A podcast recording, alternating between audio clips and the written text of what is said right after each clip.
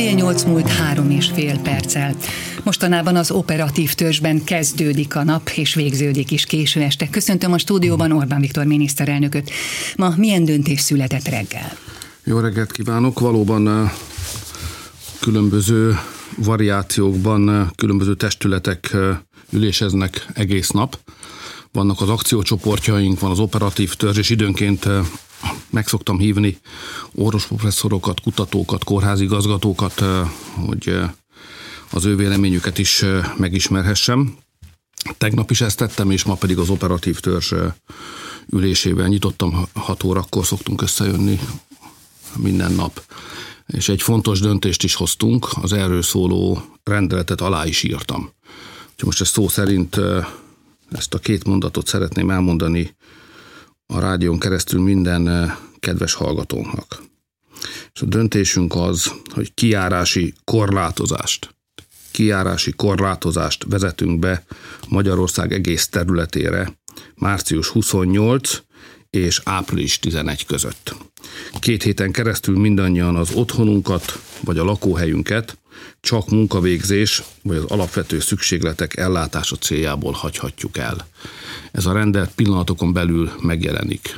Ez felsorolja ez a rendelet, hogy melyek azok az alapos okok, amelyek miatt elhagyhatók a lakóhelyek és a tartózkodási helyek.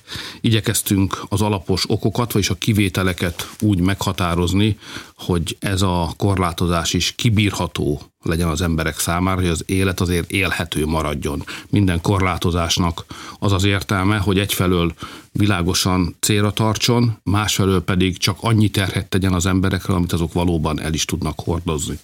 Ezért nem kiárási tilalomról beszélünk, mert a kiárási tilalomnál aztán a légy se repülhet ki, tehát akkor megáll, megáll kalap, kabát, minden, mozdulni is alig lehet, de ez nem kiárási tilalom, hanem kiárási korlátozás. Nagyon szeretném elkerülni, hogy olyan helyzet legyen Magyarországon, amikor már valóban az életet szinte elviselhetetlenné tevő korlátozásokat kell bevezetni. Ez észszerű, arányos, nemzetközi példák alapján állítottuk, állítottam össze, tehát áttanulmányoztuk az elmúlt napokban a bajor megoldást, az osztrák megoldást, a csehekét, a szlovénokét, meg persze mindenki másét, de ezek vannak hozzánk legközelebb, és az ő életük jár hasonló rugóra, mint a miénk. Alapvetően a bajor megoldásból indulunk ki. Ez egy kicsit szigorúbb, mint a bajor, mert van egy olyan szakasza, ha majd erről beszélünk, szívesen elmondom, van egy olyan szakasza ennek a rendeletnek, amely azzal próbálkozik, hogy elviselhető módon válassza el az időseket a fiatalabbaktól. És a rendeletben szerepel az is, hogy a élelmiszerboltokba, drogériákba, patikákba, amik egyébként nyitva tarthatnak, ott egy olyan speciális szabály lép életbe, hogy a 65 év felettiek, azok napközben 9 és 12 óra között látogathatják ezeket a boltokat, viszont ebben az időszakban mások nem mehetnek be oda. Tehát ki is tudnak jönni a nyugdíjasok, levegőn is vannak, egyébként lehetővé tettük az egészségügyi jogból való sétát, park és így tovább, a szociális távolság megtartásával, ez másfél méter, de amikor bemennek boltokba, ahol nagyobb zsúfoltság van, ott időben külön választjuk a veszélyeztetett legidősebbeket a fiatalabbaktól, akik valószínűleg nem, nem betegek, de hordozók viszont lehetnek. Ugye nagyon sokan vannak, akik hordozzák a vírus, de nem betegednek meg tőle. Ha ők találkoznak idősek, akkor az idős viszont nem csak megbetegszik, hanem nagyon beteg is lehet, sőt meg is halhat. Ezért érdemes egy ilyen korlátozást még beiktatni. Ez a bajor rendeletben nem szerepel. Tehát azt hiszem, hogy mindent ismerünk, ami Európában történt, sőt az ázsiai korlátozásokat is, és ebből állítottuk össze azt, ami a magyar fej, magyar életmód számára még elviselhető, de egyúttal célszerű. Azt várom, hogy a kontaktusok száma lecsökken, és ha az lecsökken, akkor a járvány terjedési sebessége is lelassul. Ennek a döntésnek most volt itt az értelme? Látva azt, hogy az emberek megfogadták a jó tanácsot, meg szembe jön a valóság is, mert látják a képeket Olaszországból, meg Spanyolországból. Ez az elviselhetőség azt is jelenti, hogy azért mondjuk az idős hozzátartozóhoz elmehetek ebédet vinni például. Most ugye próbáljuk megérteni, hogy mi történik az emberek fejében és a lelkében. Ez nem egyszerű tiszteletbe is kell tartani a, magánéletet, tehát nem szabad túlságosan sokat tudni az ilyesmiről, de bizonyos tudás meg kell ahhoz, hogy értsük, hogy egy-egy döntésünknek mi lesz a következménye. Ezért ilyen kérdőíves módszerekkel dolgozunk, tehát folyamatosan információkat gyűjtünk arról, hogy hogyan alakul az emberek élete. Ezek önkéntes kitöltésű kérdévek, volt olyan, amiből százezer is visszajött. Ezek ugye nem reprezentatívak, nem tudományosan nem tudom azt mondani, hogy megvédhetők az ebből leszűrt következtetések, de azért egy nagyon erős támpontot adnak. És ebből azt állapítottuk meg, hogy az eddigi korlátozások azok eredményesek voltak. Tehát a, a járvány kitörése előtt a úgynevezett kontaktusszám az mondjuk 500 ezer fölött volt. És a intézkedések határás, hatására ez leesett egy tizedére. Egy tizedére, tehát 50 ezerre. Tehát most a szám, abszolút számok nem is érdekesek, ami érdekes az arányváltozás. Tehát a magyarok fegyelmezetten a társadalmi érintkezéseiknek a méretét és mennyiségét egy tizedére csökkentették és ez folyamatosan haladt.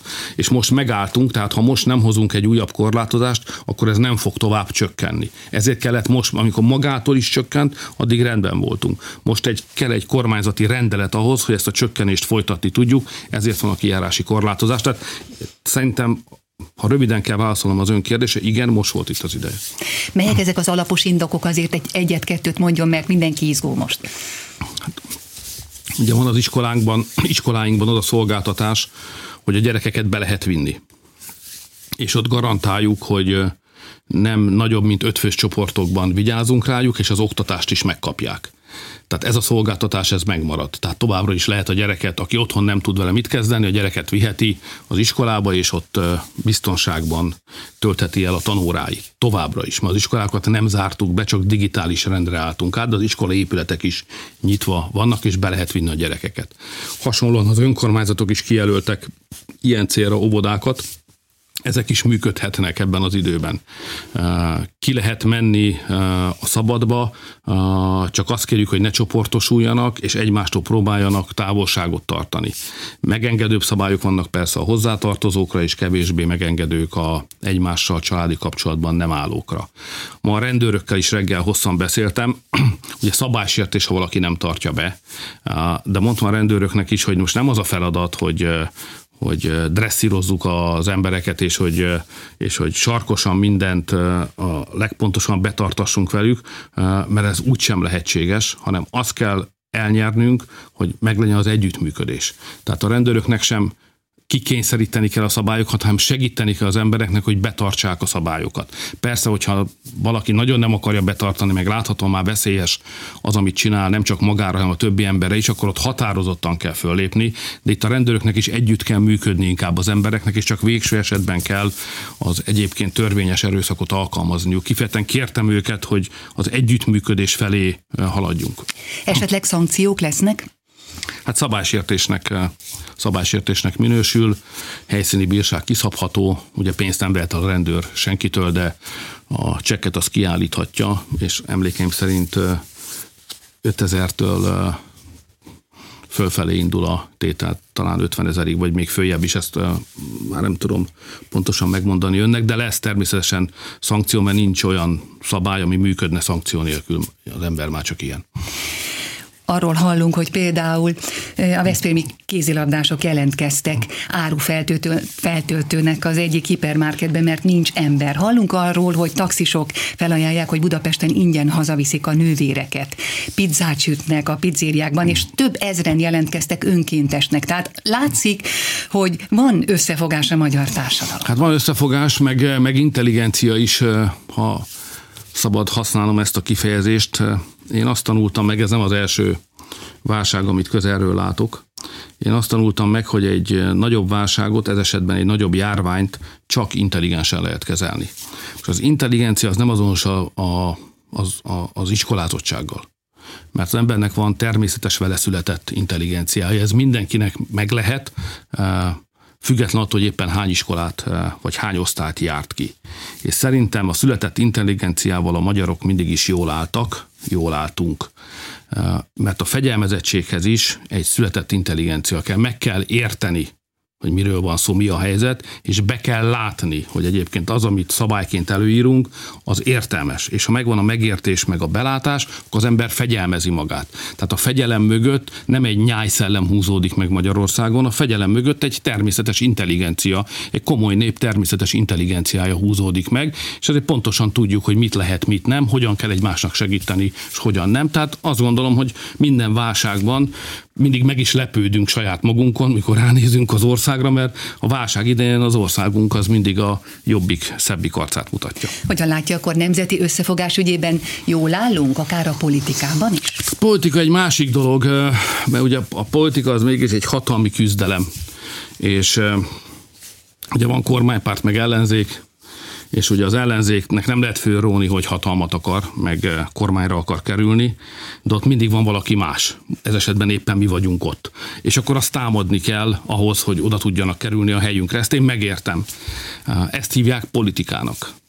De most nem politikára van szükség. Vannak időszakok, amikor nem határozottan nem politikára van szüksége egy országnak, hanem összefogásra van szüksége, mert minél többen fogunk össze, annál több emberéletet tudunk megmenteni. Ez most nem a hatalomról, meg a kormányzásról szól, hanem ember életekről szól, és hát nagyon remélem, hogy a politika is fölveszi az együttműködéshez szükséges lelki állapotot, és bár most éppen nem állunk jól, de majd kijövünk ebből a helyzetből. Ugye nem kaptam meg a fölhatalmazást, nem kapta meg a kormány a szükséges felhatalmazást kellő gyorsasággal a legutóbbi parlamenti ülésen, ez sajnálatos, és ezért most néhány intézkedésünk jogilag bizonytalanná vált, a határszabályok, de azokat más jogi alapon, de meghosszabbítottam a határátlépési tilalmakat. Nem lehet az országot védtelenül hagyni, akkor se, hogyha az ellenzék nem méltóztatik eh, hozzájárulni a gyors döntéshez. És eh, mondjuk hatáját vesztették az egyetemek bezárására vonatkozó döntésénk is. Itt meg kéréssel fordultunk a rektorokhoz, hogy most mindegy, hogy van jogszabály vagy nincs, de arra kérjük őket, hogy tartsák zárva továbbra is az egyetemeket. Ezen a nehezebb szakaszon túl fogunk majd jutni jövő hét kett szerdán, amikor az kormánypárti képviselők is elegen lesznek már ahhoz, mert most már nem kell négy csak kétharmad, elegen leszünk ahhoz, hogy megszavazzuk azokat a döntéseket, amelyek lehetővé teszik, hogy gyorsan cselekedjünk. A dolog lényege a gyorsaság. Ugye ha viták vannak, hosszú törvénykezés, hosszú rendelt alkotási folyamat, akkor nem tudunk gyorsan reagálni, és a válság idején, meg a járvány idején a gyors reagáláson múlhatnak az életek. A kormány nem rendkívüli dolgot kér, azt kéri, hogy gyorsan hozhasson meg bizonyos intézkedéseket. Nem akarunk meghozni olyanokat, amihez nincsen joga általában a kormánynak, csak gyorsan akarjuk azokat meghozni. Úgyhogy szerintem szerintem kedden szerdán egy egyértelmű jogi helyzet lesz, eh, és akkor szerintem visszatérhet a magyar politika az együttműködés ösvényére. És az Európai Unió eh, segíti ezt a gyors reagálást? Arról olvastunk a héten, hogy az Európai Unió különböző intézményei szeretnék megvizsgálni ezt a bizonyos törvényjavaslatot, amit a kormány beterjeszt. Hát nézze, tőlem aztán vizsgálhatják, megmondom őszintén, sok sikert hozzá, meg jó egészséget. Eh, én egy udvarias embernek tartom magam, meg igyekszem is úgy viselkedni, különösen hölgyekkel, ahogy kell, de vannak helyzetek, amikor nem lehet udvariaskodni. Tehát világosan megmondtam az Európai Uniós kekeckedőknek, ha szabad így fogalmaznom, hogy ez most nem annak az ideje, hogy okoskodjanak itt nekem mindenfajta jogi kicsikül izgalmas elméleti kérdésekkel, mert most itt válság van, itt járvány van, itt életeket kell menteni, majd megvitatjuk utána, amit meg kell vitatnunk, és ha már segíteni nem tudnak, mert azt nem tudnak, akkor legalább ne akadályozzák a magyarokat a védekezésbe. Ezt nagyon nyersen és világosan megmondtam. A virtuális uniós csúcson sikerült-e megállapodni valamiben? Hát nézze, mi az Európai Unió tagjai vagyunk, és mindent meg kell tennünk, hogy ez a közösség, amelyhez tartozunk, minél erősebb legyen. Tehát mi erős Európát akarunk. De azt is be kell látni, hogy ennek a szövetségnek, az Európai Uniónak vannak gyengeségei. Most, amikor például itt az a járványhelyzet, akkor ezek különösképpen is megmutatkoznak. És persze együttműködünk különösképpen a szomszédainkkal, a v külön tárgyaltam tegnap, de látni kell, hogy segítség innen nem nagyon jön. Tehát segítséget a kínaiaktól kaptunk, és a Türk tanács tagjaihoz fordultam, ahol Magyarország is tag, hogy adjanak segítséget, és onnan kaptunk is. Így áll ebben a pillanatban a helyzet. Ettől még mi maradunk az Európai Unió tagjai, mi ebben a nyugati szövetségbe tartozunk, itt van a mi otthonunk, itt, itt kell egymás kölcsönösen segíteni, de látni kell, hogy most nem innen, nem belülről jön a segítség. Azt a vitát meg most nem akarom megnyitni, mert ráérünk majd a válság után hogy hol voltak az Európai Unió egyébként több százával alkalmazott, sok pénzért alkalmazott járványügyi hivatalban, európai járványügyi hivatalban dolgozó emberei, és miket mondtak erről az egész koronavírusról mondjuk január-februárban. Ezt majd akkor vegyük elő, hogyha túl vagyunk a, a járványon, mert mert most védekeznünk kell, de jó, ha tudjuk, hogy jó, ha látjuk és tisztában vagyunk az egész Európai Uniós struktúra gyengeségeivel is. A kiárási korlátozások, amelyeket most eldöntöttek és bejelentett miniszterelnök úr, azok érintik a gazdaság fellendítésére szolgáló intézkedéseket, vagy a gazdaságot magát, akár mondjuk az üzletek nyitva tartását? Hát mindig érinti a gazdaságot, persze hát az összes gasztronómiai találkozóhelyet, azt intézményt azt be kell zárni, de most nem a gazdaság az első, hanem az emberek. Közben már dolgozunk persze a gazdaságvédelmi akcióterven, a gazdaság újraindításának akciótervén dolgozunk azon, hogy elkerüljük a, megsegítsük azokat, akik nek a munkahelyét már elérte a válság, és elvesztették az állásukat, hogy közel vannak hozzá. Tehát van gazdasági gondolkodás is, de a legfontosabb most mégis a, az embereknek a mentése, és ezért persze sokra tartjuk a gazdasági szakembereket, de most elsősorban az orvosoknak, az ápolóknak, a mentősöknek, a járványügyi szakembereknek, meg a rendvédelmi dolgozóknak kell az elismerésünket és a köszönetünket kifejezni, mert ők dolgoznak a frontvonalban. Én nagyra tartom és tisztelem azokat is, akik az ország mindennapi működését teszik lehetővé a munkájukkal, élelmiszerüzletben, gyógyszertárban, gyárakban, árufuvarozóként, és az igazság az, hogy minden magyar embernek is köszönettel tartozom, mert a háborúban ez egy háborús helyzet, nem csak a frontvonal számít, persze az a legfontosabb, hanem a hátország is. Rendezetlen hátországgal nagyon nehéz a frontvonalban helytállni mondjuk az orvosainknak. De úgy látom, hogy a hátország is rendezettséget mutat, mutat, ezért az ország miniszterelnökeként szeretnék köszönetet mondani minden magyar embernek, aki az együttműködésével segítette és segíti a védekezést. A gazdaság hogyan fog kilábalni ebből a több hónapig tartó válságból? Hát úgyhogy megfogjuk a hajánál fogva az üstökét, és kirántjuk. Ez fog történni majd. Ezt, ezt tervezzük. A jegybank elnök részt vesz ebben a munkában, a pénzügyminiszter is részt vesz ebben, és a minisztérium és a kormánynak a gazdasággal foglalkozó egyéb miniszterei is szépen dolgoznak. Jó terveink vannak. Egy másik alkalommal majd érdemes lesz erről beszélni. Én úgy látom, hogy valamikor április első-második hetében tudok a nyilvánosság elé lépni a gazdaság újraindítását szolgáló akciótervel. De addig is most a védekezésre összpontosítsunk. Nagyon fontos, hogy, hogy ne kergessünk illúziókat se. Tehát ugye ez a, jár, ez a vírus, ez itt van. Most már nem tudjuk megakadályozni, hogy itt legyen. Ez itt van. A vakcina nincs. Tehát megölni, megsemmisíteni most még nem tudjuk. Ezért miután itt van, ez terjed is mert nem tudunk 10 millió ember 10 millió külön szobába bezárni, hogy a vírus ne terjedhet. Ez lehetetlen. Tehát ezért valamilyen mértékig a kontaktusok, a kapcsolatok számának erejéig a vírus terjedni fog.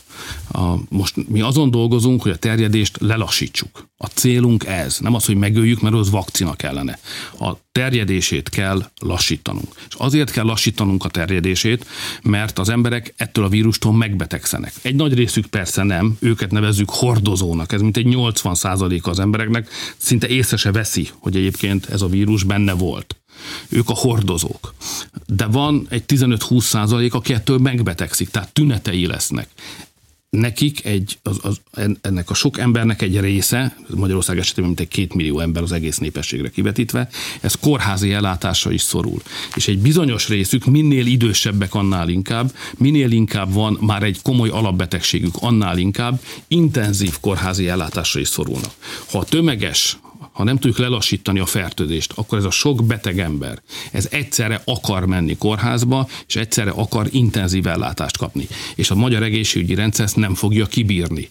Én úgy látom, hogy amikor a csúcsterhelés lesz, most még nem vagyunk itt, tehát a járvány az terjed, és a csúcs felé haladunk, a tetőpont felé haladunk, amikor oda el fogunk érni, akkor körülbelül körülbelül a tízszeres terhelésnek lesz kitéve a magyar egészségügy, mint a normális, nem háborús, hanem békeállapotban szokott. Tehát egy tízszeres terhelést kell kibírni az egészségügynek anyagban, ágyban, lélegeztetőkészülékben, orvosban, ápolónőben és mindenkiben a tízszeres se kell rendelkeznünk, tízszeresével kell rendelkeznünk, aki egyébként a kórház működtetéséhez normálisan hozzá szokott járulni. Ennek a megszervezése, a készletgazdálkodás, az emberek beosztása, a vezénylés, az orvosaink ugye óhatatlanul, miután találkoznak a betegekkel, egy bizonyos százalékunk meg fog fertőződni. Ma a legnagyobb feladat éppen az, hogy őket védjük, mert ők lesznek azok, akik a többieknek tudnak majd segíteni. Tehát a készletgazdálkodásban is az a legfontosabb, az orvos, ápolónő, utána a rendőr, tehát a közrendföntartásában közreműködők megkapják a szükséges felszereléseket és védelmet, hogy tudjanak utána rajtunk segíteni. Ugye ők ki fognak esni, akik megfertőződnek. Ez Kínában 4% volt, Olaszországban 10 az orvosok között. Ők haza két hétig kiállnak, helyükre valakinek be kell lépni. Ez egy katonai terv. Tehát ahogyan az ország most működik, az egy katonai harcászati akcióterv. Készletgazdálkodással, vezényléssel, ellátással, kiárási korlátozással. Ha ezt jól csináljuk a következő két hétben, akkor a kontaktusok száma nagyon visszaesik, és a járvány terjedése le tud lassulni. Túl, úgy jutunk túl a mélyponton, vagy bocsánat, a csúcsponton, hogy az egészségügyi ellátórendszerünk ezt kibírta.